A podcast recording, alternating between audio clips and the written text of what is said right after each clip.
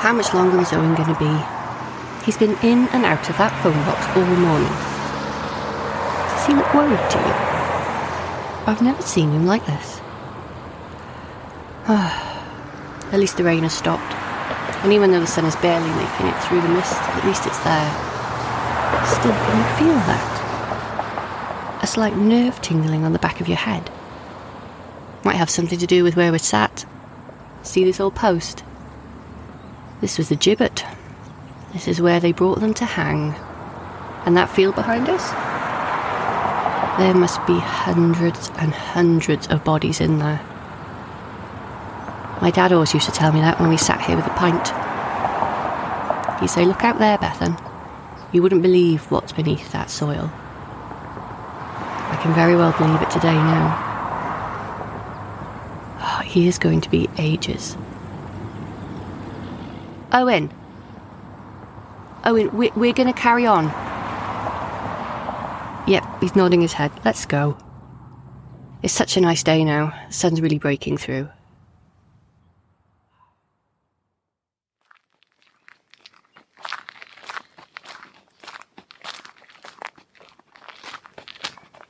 I hope he can find us. No, he knows we're heading to Margam. We'll wait for him when we get to the gate. Let's go in this way.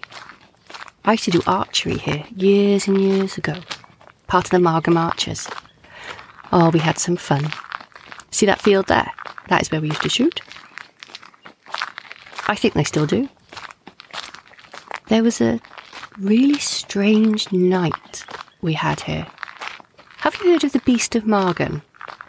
Or Beast of Baglan? To be honest, it's got many names, but I'm sure it's the same creature. These big cats must have a wide territory. Anyway, it was Halloween, and we always did a very special Halloween shoot here. They would light pumpkins and put them on posts in the distance, and we'd shoot at them. It was really good fun. This particular Halloween, though, it was very misty. And you know that feeling we got back at the pub? Yeah, the same tingling. It was like the air was bristling, like electricity running through it. You know, when you're about to witness something strange, sometimes you can feel it coming on? It was like that. Nobody spoke about it, but we all felt a bit unnerved. Like there was something just beyond the mist that we couldn't see. That's when the deer started running. You see, they always stayed far away from us. No matter where we were on the field or where we moved to, they always kept us at bay. I never, ever heard them act like this. They were running backwards and forwards in a circle almost around us. We couldn't see them, but they were very close. We saw the mist shifting as their antlers and their hooves and their bodies moved through the mist. There was also another sound, softer but heavier, padding behind them. They started to get panicked. They were going in all directions, and by now we could see some of them. And that's when we heard it a growl.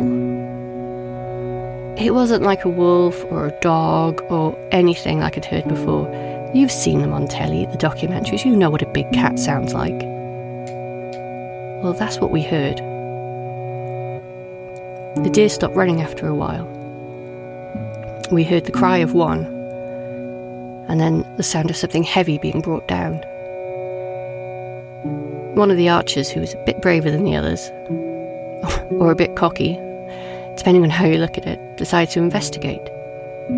We took torches and made loud noises to scare away whatever it was, and we moved as a group, with him at the front.